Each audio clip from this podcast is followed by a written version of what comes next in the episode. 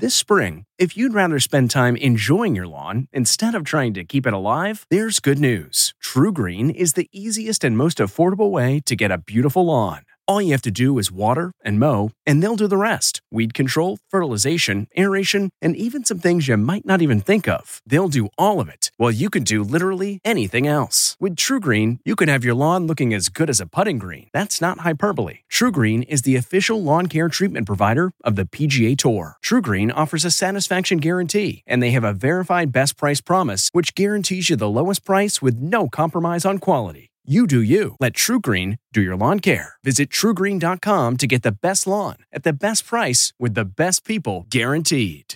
This episode is brought in part to you by Audible, your go to destination for thrilling audio entertainment.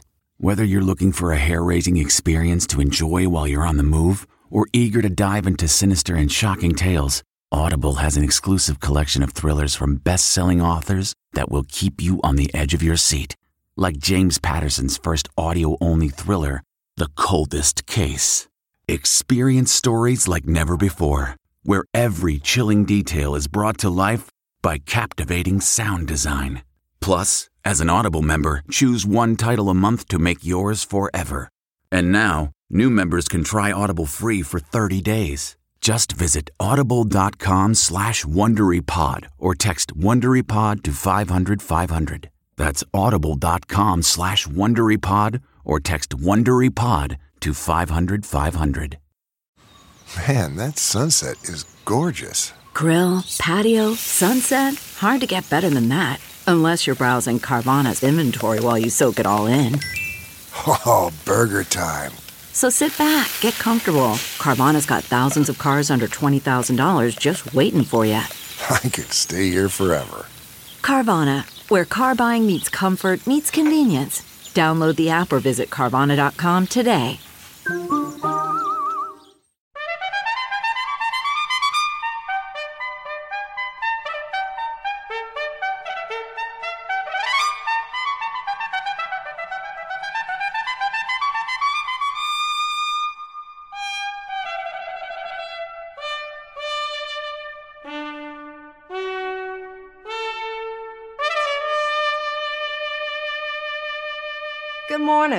I'm Jane Pauley, and this is Sunday Morning.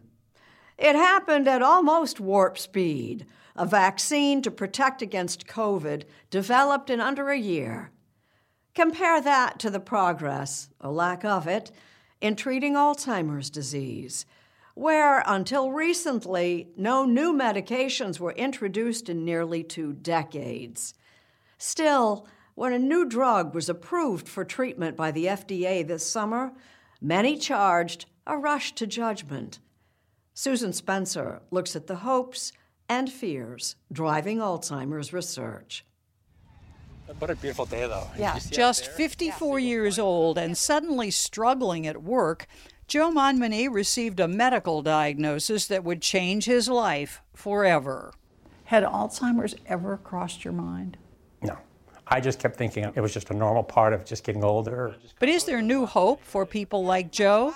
The future of Alzheimer's treatment ahead on Sunday morning.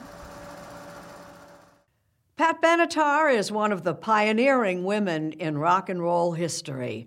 And as Jim Axelrod learned four decades later, she's still rocking out. Pat Benatar's path to rock superstardom didn't come easy, and she didn't walk it alone. With her every step of the way, her husband, Neil Giraldo. This was a partnership. It partnership. was from day one. Somebody said, I don't understand why his name has to be up on the marquee, too. I said, because every song that you love and listen to was created by him. A love story worthy of a Pat Benatar song. Coming up on Sunday morning. This morning, we'll of course offer an ovation of our own and remember a Broadway legend, composer lyricist Stephen Sondheim, who died Friday at the age of 91. Mo Rocca has an appreciation. Stop worrying where you're going. Move on. In a career spanning more than six decades, Stephen Sondheim never stopped pushing forward, along the way reshaping the American musical. It's the difference between wanting to be good and wanting to be a star. I didn't write to be a star. The words and music of Stephen Sondheim, plus his conversation with Patti LuPone, later on Sunday morning. David Pogue unravels the monetary mysteries driving prices to record heights. Ben Mankiewicz is in conversation with Cagney and Lacey's Sharon Gless. Kelefa Sanneh tunes into the strange world of HBO's hit How To with John Wilson. Plus Steve Hartman and more on this Sunday morning for the 28th of November 2021. And we'll be right back.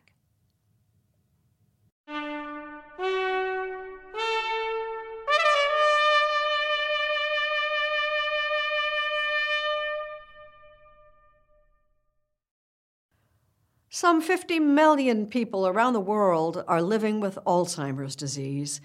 There are a few treatments, but no cure. Now, as Susan Spencer tells us, a new medication is offering hope and courting controversy. Uh, nice.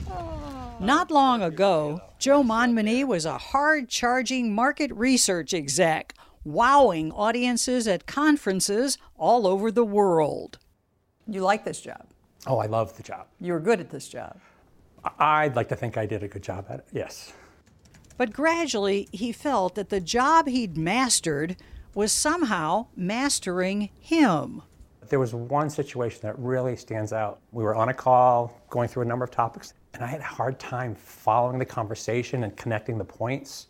And, and, and that had never, ever happened to me before. And that's when I knew something wasn't right because it was now affecting my ability to do my job. So in 2017, Joe saw a neurologist whose diagnosis stunned him early onset Alzheimer's. He was 54. What did the neurologist tell you the outlook was? She actually said, you know, Joe, you know, in the next three to five years, um, you're going to start to experience some declines and then you're likely not going to recognize your family in five to seven years. And that I had a life expectancy of around 10 years. And what was your reaction when you heard this? Shock. Just a month later, he retired from the job he loved.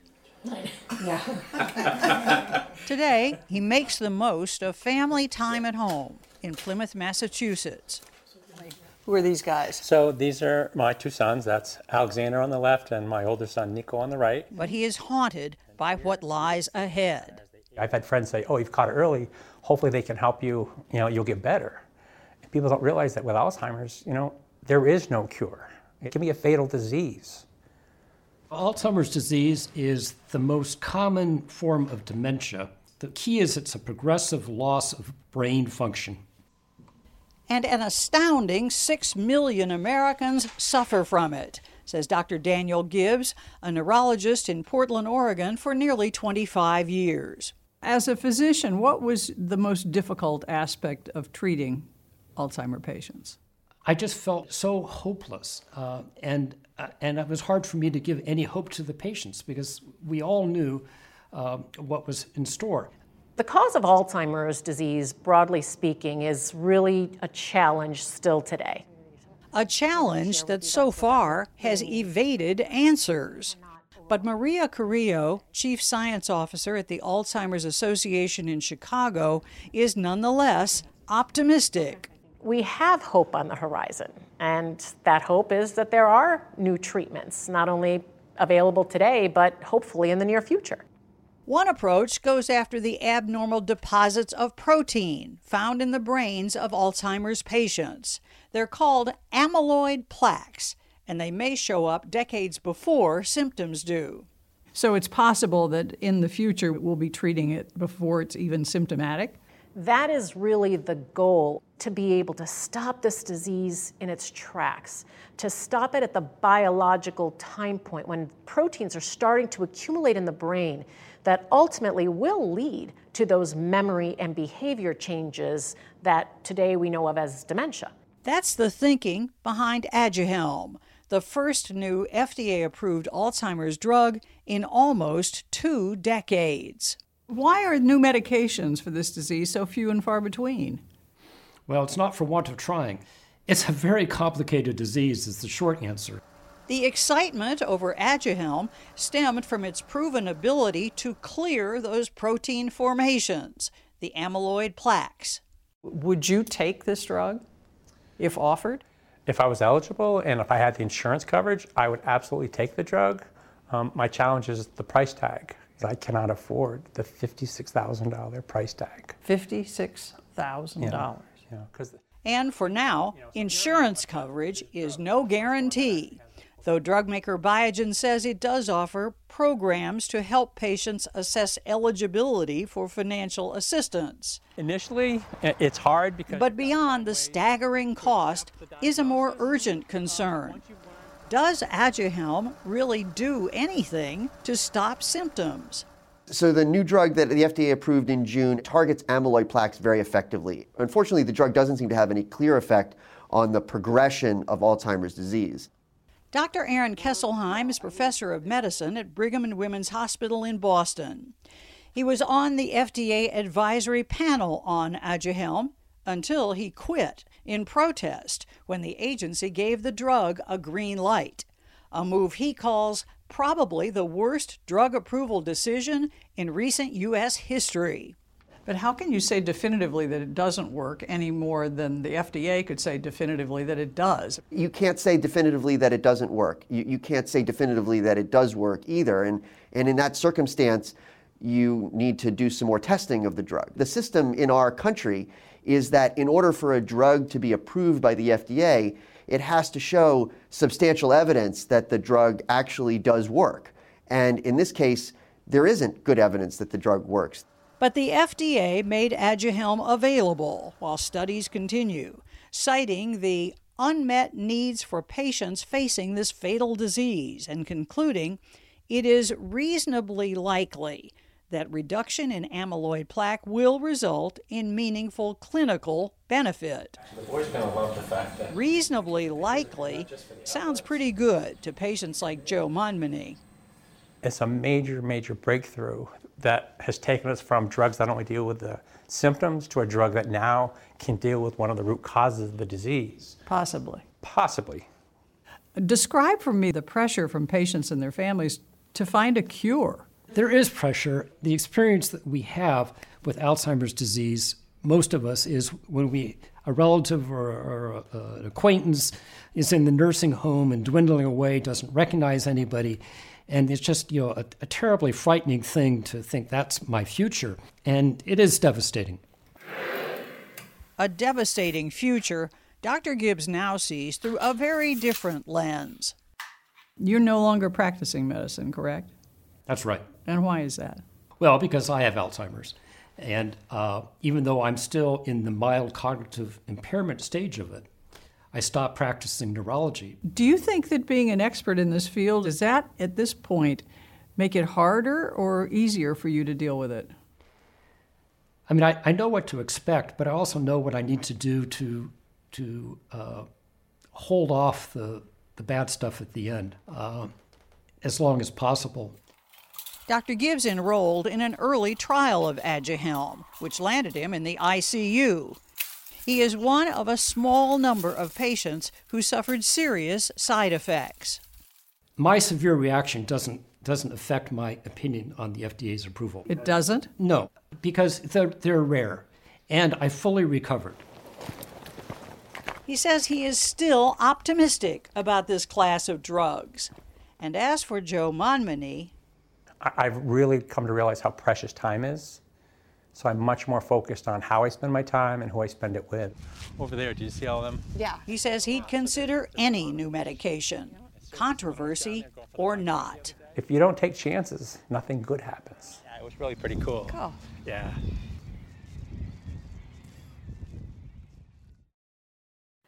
We've been hearing about it nonstop. Prices on just about everything going up. David Pogue has our crash course on inflation. You might have noticed there's something crazy going on with the prices of everything. Restaurant prices are up 5% over a year ago. Cars, furniture, meat, fish, and eggs up 10 to 12%. Used cars up 24%. And gasoline. Gasoline is about 50% more expensive than it was a year ago, and heating oil has the same problem. It could be an expensive winter.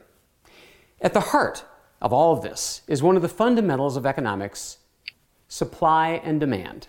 When there's a lot of supply and not much demand, the prices go down. But when there's very limited supply and a lot of demand, the prices go way up. The question is, why now? Megan? It's just eating into people's buying power. So that has real implications on every American. Economist Megan Greene is a senior fellow at Harvard's Kennedy School and chief economist at the Kroll Institute. What did the pandemic do to supply? So when we shut down the whole economy, uh, that automatically cause disruptions in parts of a really complex global supply chain. We're seeing huge backlogs in terms of containers waiting in ports and ships waiting offshore, and that's partly because of labor. So we can't find truckers or longshoremen in order to get all of these goods uh, off of ships into ports and onto shelves. All right, so what about demand? As we reopen the economy, there's just been this surge in demand as people go out to buy stuff. On top of that, you have the Christmas holiday season coming. The spike in gas prices is a different problem. Oil companies who lost money during the Great Lockdown are now limiting how much oil they produce. If you're old enough, you might remember the big inflationary cycle of the 70s and early 80s. Mortgage rates at 18%, but Megan Greene thinks that this cycle won't be like that one. I actually think what we're facing right now is pretty different. In the 70s, we had really high inflation and really low growth. Um, it's called stagflation. But during the lockdown, many companies made themselves more productive by investing in automation and other improvements. So, if we have productivity growth, it doesn't necessarily result in higher prices. Does the fact that our government has poured trillions of dollars of cash into the economy play a part in all this? So, what, what the government has already done certainly has fed the flames of inflation a bit. And it was sort of designed to do that. Don't forget, the stimulus was offered in order to get the economy going and jump started after it had been put in a deep freeze. And what about the trillions of dollars yet to come as part of the new infrastructure spending bill? And there I'm a lot less worried. Uh, the fiscal stimulus measures on the table are all due to be deployed over the next 10 years. A lot of it is aimed at infrastructure spending. And because we don't have many good shovel ready projects ready to go, infrastructure spending ends up being kind of back ended. All right, Megan, so the big question when will this end? What I think, unfortunately, we need to see is both demand to wane and also this backlog in the supply chain uh, to be alleviated. And so I think that we'll probably really see inflation abate in early 2023. So there's your crash course in the inflationary cycle of 2021 and 2022 and 2023. The pandemic triggered a shortage of almost everything and the recovery triggered an increase in demand for almost everything. Things will not get back to normal until supply and demand even out again. Isn't it rich?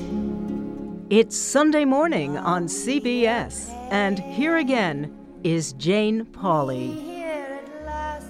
It happened this past week. On Friday, we learned of the passing of Stephen Sondheim, a legendary songwriter who reshaped the Broadway musical. Mo Rocca begins our appreciation. Stephen Sondheim forced the American musical to grow up. And he showed me things, many beautiful things that I hadn't thought to explore. Leading audiences to places they'd never been before. And he made me uh, feel uh, excited, uh, well, excited and scared. To become like Little Red Riding Hood in Into the Woods, confronted with the new, sometimes scary, always exciting. Sondheim was just 26 when he wrote the lyrics for West Side Story, a then shockingly dark look at gang life in New York City. You'll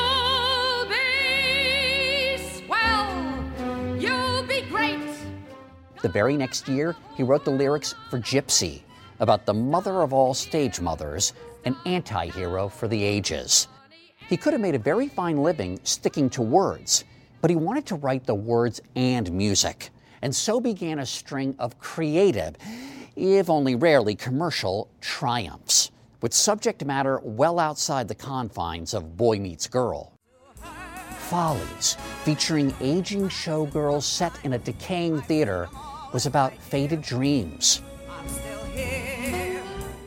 The Pulitzer Prize winning Sunday in the Park with George, about the painter George Seurat obsessively working, watching the rest of the world from a window. Finishing a hat. Look, I made a hat.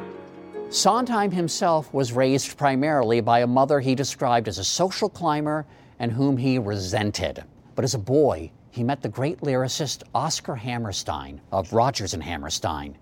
The relationship would set him on his course. I attached myself to Oscar in the sense that I wanted to be what he was. Now, I, you know, I've often said that if he'd been an archaeologist, I would have been an archaeologist. Instead, Sondheim became a kind of anthropologist, a master observer of human behavior, a man who never had children and yet wrote the classic Children Will Listen. Children Phone door chimes, in comes company. To write his 1970 breakthrough hit Company, a musical about marriage, Sondheim, a gay man who until that point was unattached, invited his friend Mary Rogers over one evening to tell him about married life. He took out a yellow legal pad, and after two hours, he said he had most of the score, including a personal favorite of mine, Sorry Grateful. You're always sorry. You're always grateful. No doubt about it, no one did ambivalence better than Sondheim. Just one reason some of the greatest actors of the last half century are only grateful to have sung his words and music. And who better to pick up this tribute than Patti LuPone, starring in the current revival of Company, and who last year spoke with Stephen Sondheim for us.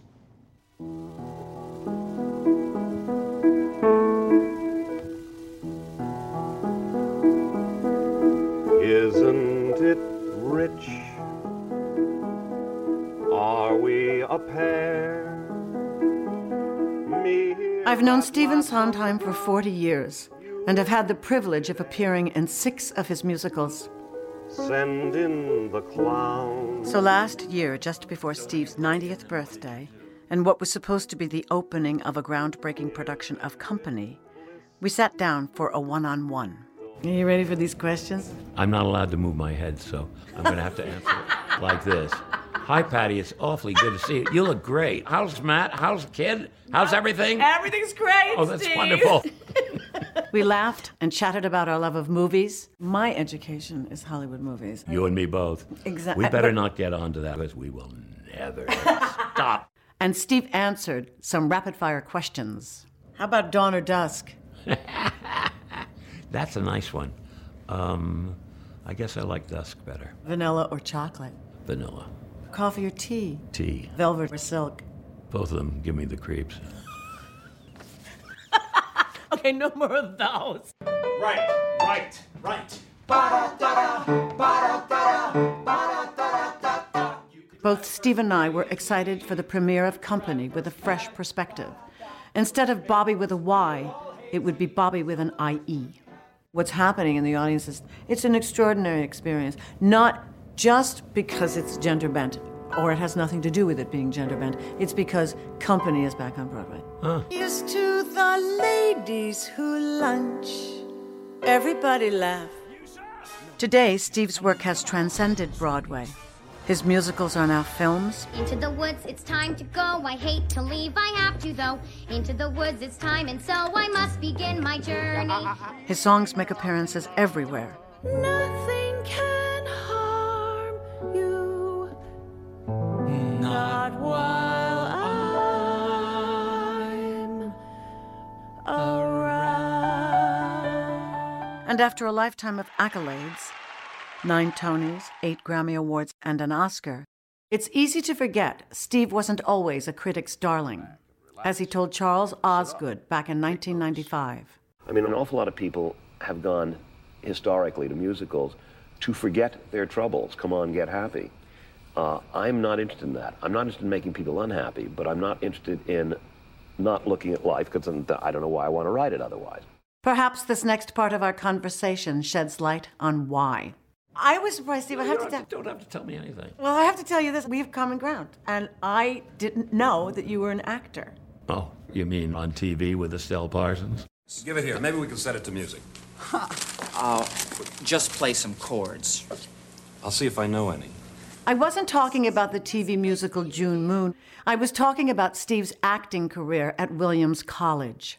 Do you remember this review? Sondheim is an actor who knows how to use his whole body dramatically, his gestures, movements, and even the angles of his body, anticipated, participated in, and completed the vocal presentation of the character. You made that up. That, you got better reviews than I do. I've never heard of that in my life. That is a review. Oh, Just- Oh, I'm not done. Oh. His hands were never idle or awkward, but beautifully expressive at all times. He was acting every minute. He was on the stage and acting very well. Oh, this is not June Moon. This is something. No, else. this is college. Oh no, I was good in college. So- they always cast me. Every play they did, if there was a very neurotic, self-destructive, gloomy, get Sondheim. You know, I played every misfit and every. But there was one part I always wanted to play, which was Danny and Night Must Fall. It was about a serial killer, which is a play I had loved since I first read it when I was 12 years old. And once I played that part, I retired. He might have retired from acting, but acting seems to have informed all of Steve's musicals. But the fact that you were an actor, for me, Steve, makes so much more sense when. Mm. Oh, I could cry. Whoops. Yep, don't go cry. Just no, but the fact that the songs that you write are so actable.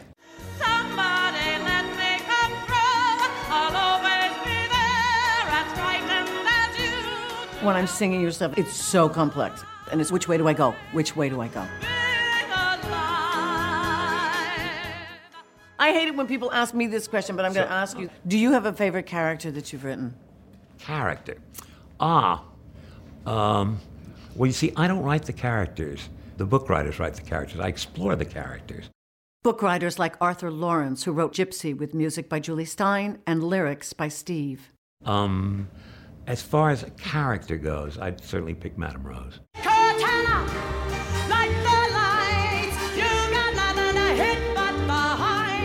I just think, you know, she's just so much larger than life. At the same time, she's life. That's really hard to do. And I really like her, and I really want to hit her. And it's just, she's so alive. When Broadway celebrated Steve's 90th birthday with a concert in April of 2020, I performed one of my favorites. What's hard is simple. What's natural comes hard. Good times and bump times. Steve's seen them all. And we will be forever grateful. Steve, you are, you know, it's. Oh, I'm not Stop I'm it, stop it, stop it. I'm- Stop. You know how I'm feeling. Yep, I did. It's okay. I mean, you it's a know, compliment. I have to say thank you. I have to say thank you for me, and I have to say thank you for all of us. Oh, thank you. No, I mean it. It's Okay. and I, I don't. I'm not. This That's is okay. not planned. This No, is just coming out of me, because it just is. I, ca- I, Okay. I can't. You, know- said it. You've said it. Oh, thanks. You said it by not saying it. You said it. You said it. Thank you. Thank you. Thank you. That makes me Okay. feel very. makes me feel very good.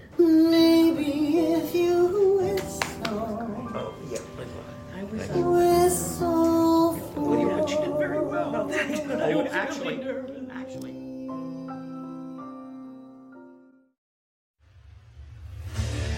What makes a life a good one? Is it the adventure you have? Or the friends you find along the way? Maybe it's pursuing your passion while striving to protect, defend, and save what you believe in every single day.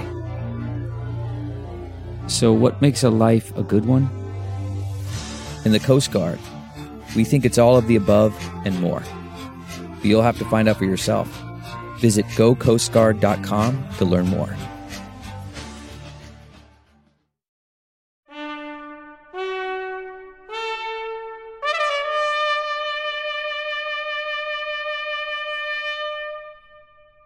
Cagney and Lacey was a hit TV police drama for CBS back in the 1980s and helped make Sharon Gless a star.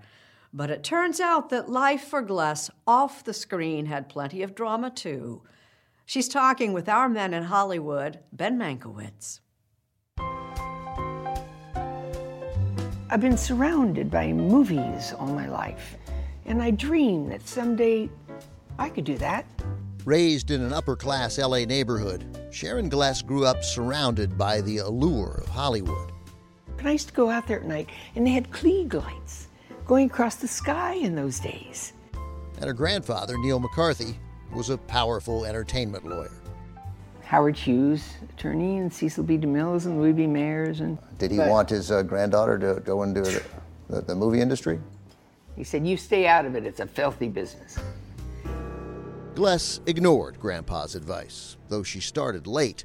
At 26, a talent scout from Universal Studios happened to see her in a small play, and it led to a seven year contract as an actor for waitress money. How much were you making in that first contract? $186 a week. Big time. Somebody said, You don't want to sign a contract at Universal. Nobody will ever hear from you again. I said, Nobody's heard of me now. It all changed in the early 1980s. On Cagney and Lacey, Gless earned two Best Actress Emmys, playing Detective Chris Cagney to Tyne Daly's Mary Beth Lacey, who won four. What the hell are we talking about here? What we're talking about here is that our butts are on the line every time we go out that door.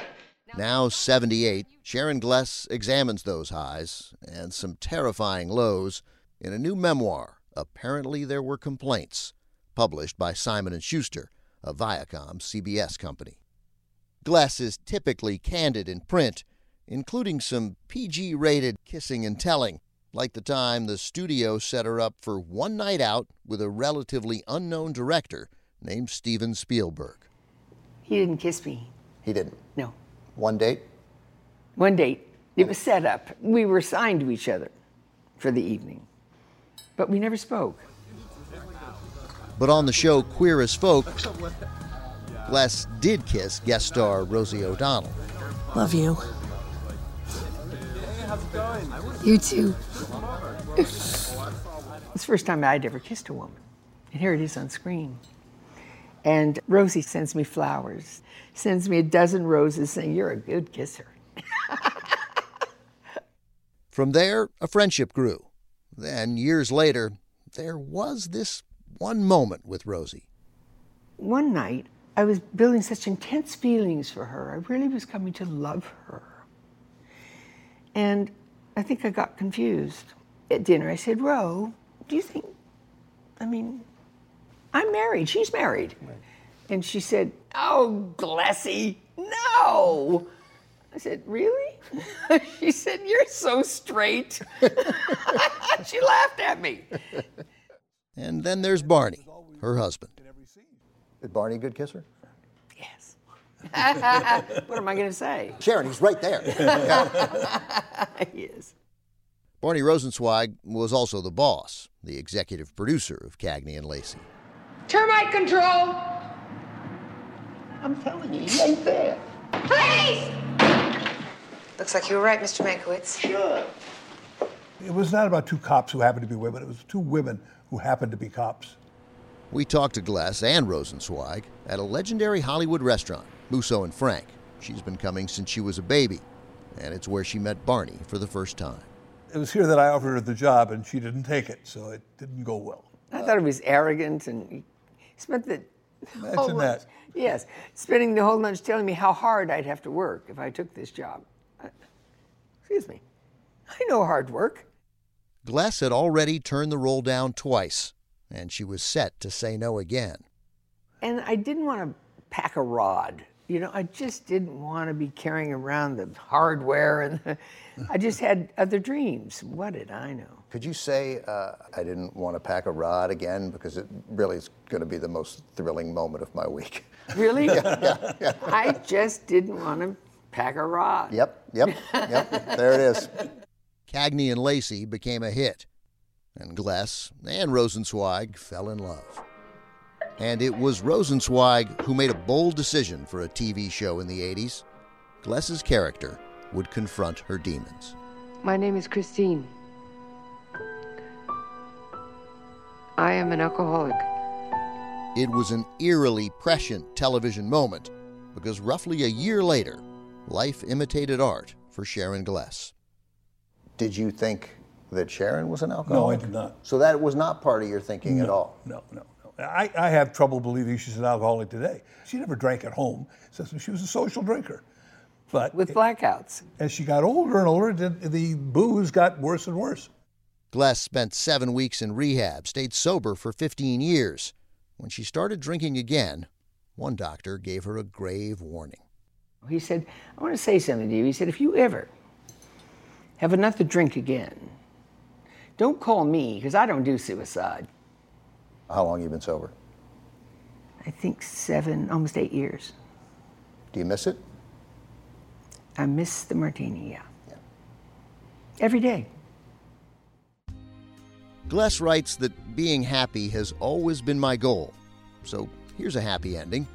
Sharon Gless and Barney Rosenzweig survived tough times and have been married 30 years.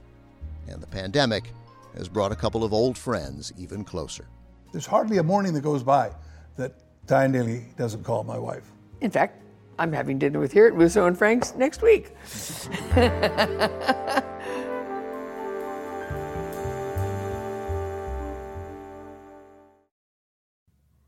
We're off to a wedding with our Steve Hartman. Troy and Katie Hudson of Denver, Colorado say their wedding was going just as they planned until the reception, when a member of the wedding party stole the show. So it wasn't something that we were necessarily prepared emotionally to hear. He's just like, I'm doing what I want to do. Here we go. And he's passionate. He's also nine. I wasn't planning on making a speech for her, Katie, but I did it, I let it out, and I can't pause it. In a minute, what Katie's little brother had to say. But first, what led him to this moment? She's just the best sister I can ask for. No one can compare. You try one of these. Gus is actually Katie's half brother. They're separated by nearly two decades, yet close as conjoined. Which is why, when Katie got engaged, Gus says his feelings got complicated. I was worried that she would not spend as much time with me as she used to. So it was really stressful in that way because I didn't want to lose her. Fortunately, Gus says there's just something about a wedding ceremony. It's just like, kind of like magic. And most of my worries about them just kind of went away. Which brings us back to the reception. And I am so happy that you guys got married today. And I know I might seem a little sad up here, but these are tears of joy. Katie, I love you so much, and I am so happy you gave me a brother in law. As the holidays approach and far off relatives begin to trickle in, Gus says his story should be a reminder to you to never let the word extended cloud the word family. Don't let that separate you because you deep down love them and they deep down love you. What? Toastworthy advice. Oh my god.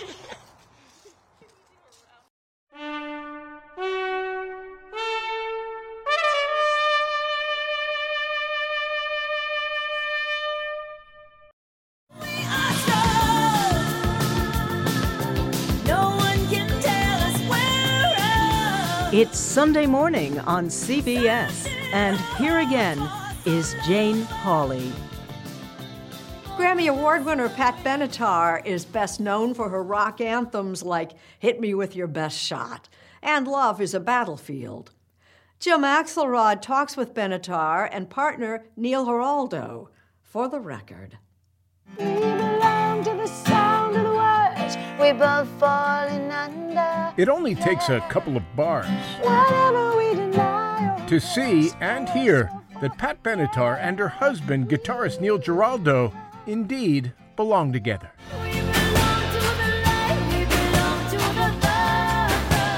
Married nearly 40 years, they are among rock's most enduring couples, if not at the very top of the list. Collaborating with somebody for four years is a lot. 40? That's insane. Well, basically insane. Only if you define insane as selling 36 million albums, winning four consecutive Grammys, and recording 15 top 40 hits. You're a heartbreaker. From Heartbreaker Treat me right. to Treat Me Right Love is a battlefield. to Love is a Battlefield. Is it possible to articulate what is at the root of this successful collaboration? We're connected in so many ways, and all of them combined together. Your parents, your lovers, your husband and wife, your grandparents, your your musicians, your writers, your I mean, it's so much.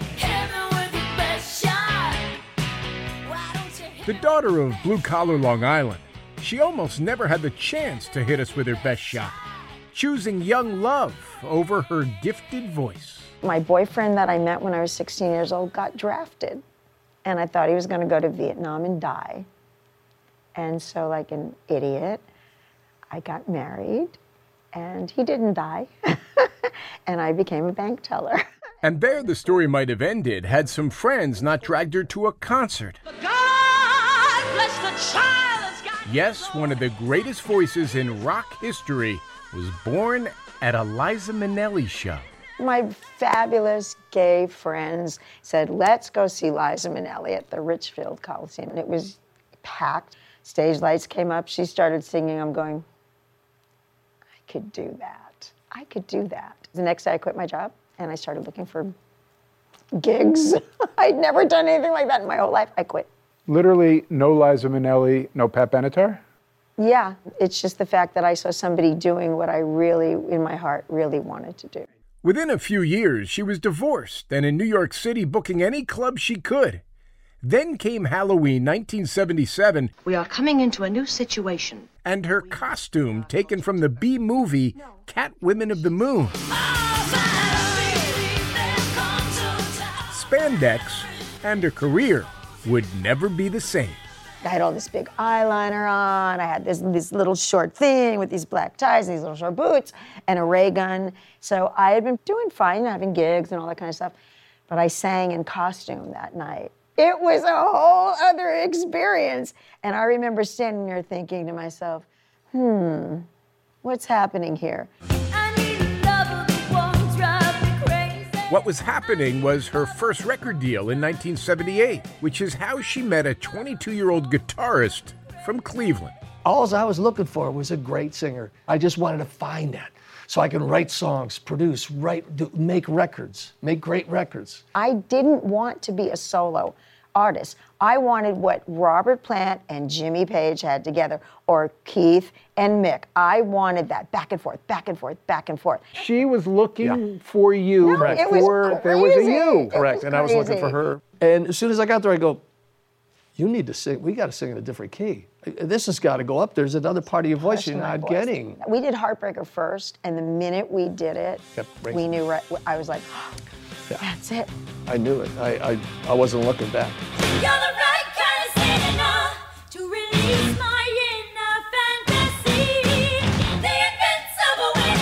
They'd follow up Heartbreaker with three top 10 hits in the next five years.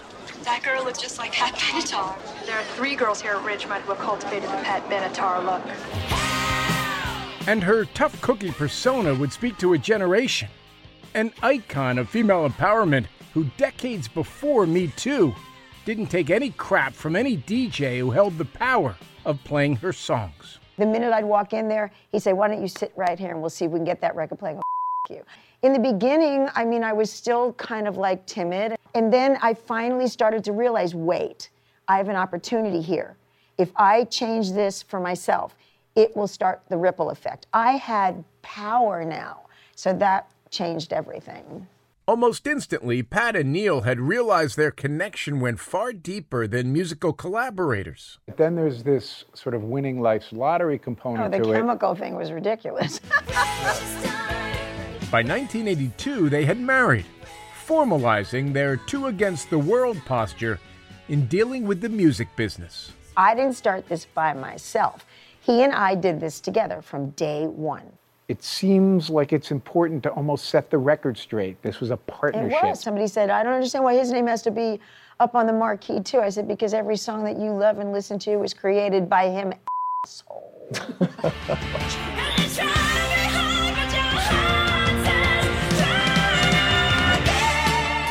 That kind of pushback, they say, explains one of the great mysteries of the rock universe. That given her influence, impact, and number of hits, how can Pat Benatar not be in the Rock and Roll Hall of Fame? She's not. Does it bother you at this point that you're not in the Rock and Roll Hall of Fame? Nope. Listen, when you win things, it's really fun. But the point is, does this validate, not validate what we've done? No. It would be nice to have it for our children, for the fans, everything else. Do I need someone to acknowledge? No. That sounds disarmingly healthy. Oh, it's the truth again. Life's not fair. What are you going to do? Besides, they have better things to focus on. Two grown daughters and two grandchildren who live near their home outside Los Angeles. Neil started Three Chord Bourbon, a company that earmarks some of its sales to help struggling musicians. And they may have just found the perfect next chapter for their rock and roll love story, using their songs as the foundation for a musical. They've always called us Romeo and Juliet of rock and roll because they tried to split us up so early on. A modern version of Romeo and Juliet they hope to bring to Broadway next year. The balcony scene is We Live for Love. It's gorgeous. It's like it was written for that.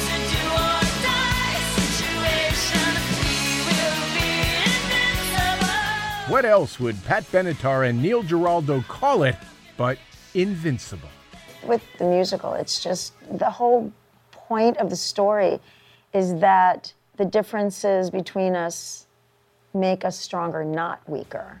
That's the point of the story, and that true love exists. Romeo and Juliet or Neil and Pat? Both.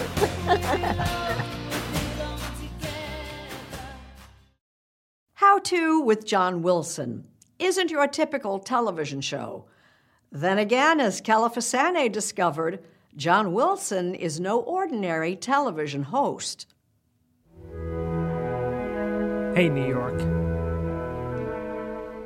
There are countless opportunities to make small talk in a big city. Day after day, the host of HBO's How To with John Wilson roams New York City, filming thousands of moments to put in his show. You can see what the NYPD throws out. Now, come on, you must have hours and hours of dumpster footage. Every dumpster tells a story. Considering the network's vivid cast of characters, Omar Little, And it's either play or get played. Tyrion Lannister, Carrie Bradshaw, Hello, lover. John Wilson knows he's an unlikely star. He says he was as surprised as anyone when his own unassuming persona caught on. I was at a restaurant right after the show premiered, and someone asked me if anyone had ever told me that I look like John Wilson, which was really strange to me because they assumed that I knew who that was. At first, his idea was a tough sell. At one network, they were like, I don't get it. You know, you're the host, but we don't see you. They felt like this was going to waste, is what you're saying. Yeah, but you know, I, I always thought that I would be the least interesting part. He doesn't sound like a typical TV announcer. Someone told me that they wished that my voice was two octaves lower. That's a weird wish for someone else to have. Yeah, but it- it stuck with me. Wilson features people on the street, captured in unguarded moments. Somebody always invites that one friend that nobody wants there. He sees his show as a kind of nature documentary, like the BBC's Planet Earth. A nice way to begin is by leaving your apartment and trying to find someone. The mouse lemurs have been hibernating. It's time to get busy. You're the David Attenborough telling viewers what they're seeing? I think that might be insulting to David Attenborough. Wilson's approach is a bit more do it yourself. Get all dolled up to go out. And then you call a friend to make plans for dinner. He paints his own title cards on newspaper. HBO doesn't have people who can make signs. I'm, I'm sure I could have had a title budget if, if I wanted one, but I, I'm, I'm more interested in the actual the, the title as an art object in a way. Well, it's also it's like a warning for viewers or an alert that this show is literally homemade. Yeah, it's a warning. And you're using a special paint called whiteout. Yeah, so th- this is really the this is the only thing that HBO bought for the titles was they supplied me with a few bottles of whiteout. Um, I have to buy my own newspaper. John Wilson grew up on New York's Long Island. Okay, good afternoon. Here we are at the second day of Camp Wilson.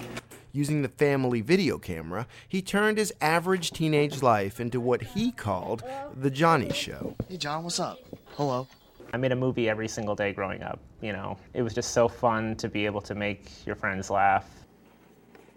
He always had an eye for the obscure and the rejected. And sometimes he's the one who's rejected. Turn that on.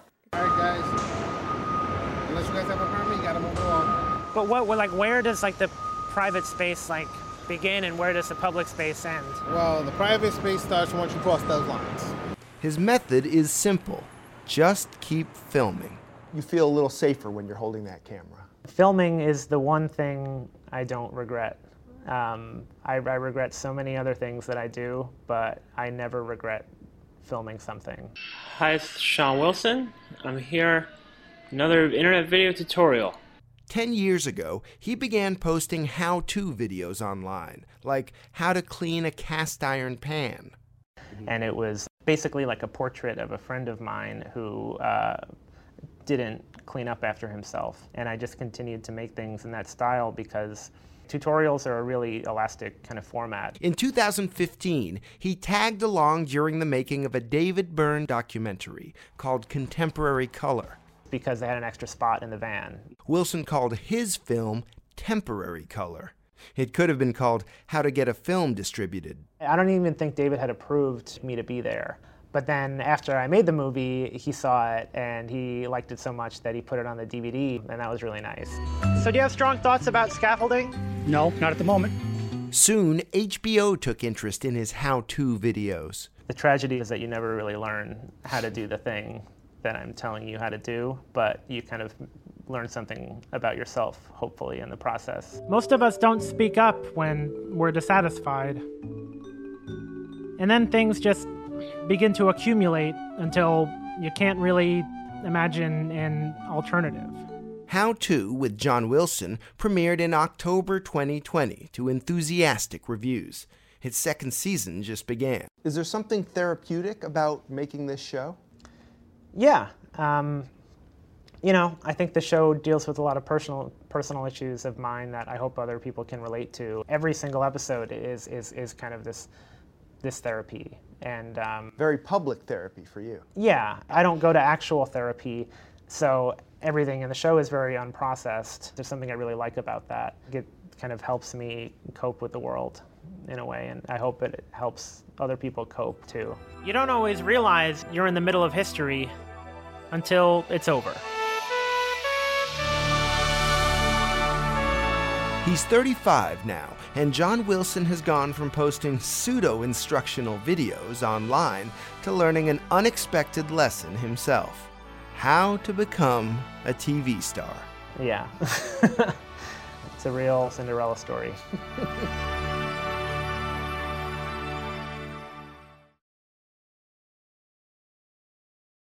Thank you for listening. Please join us when our trumpet sounds again next Sunday morning.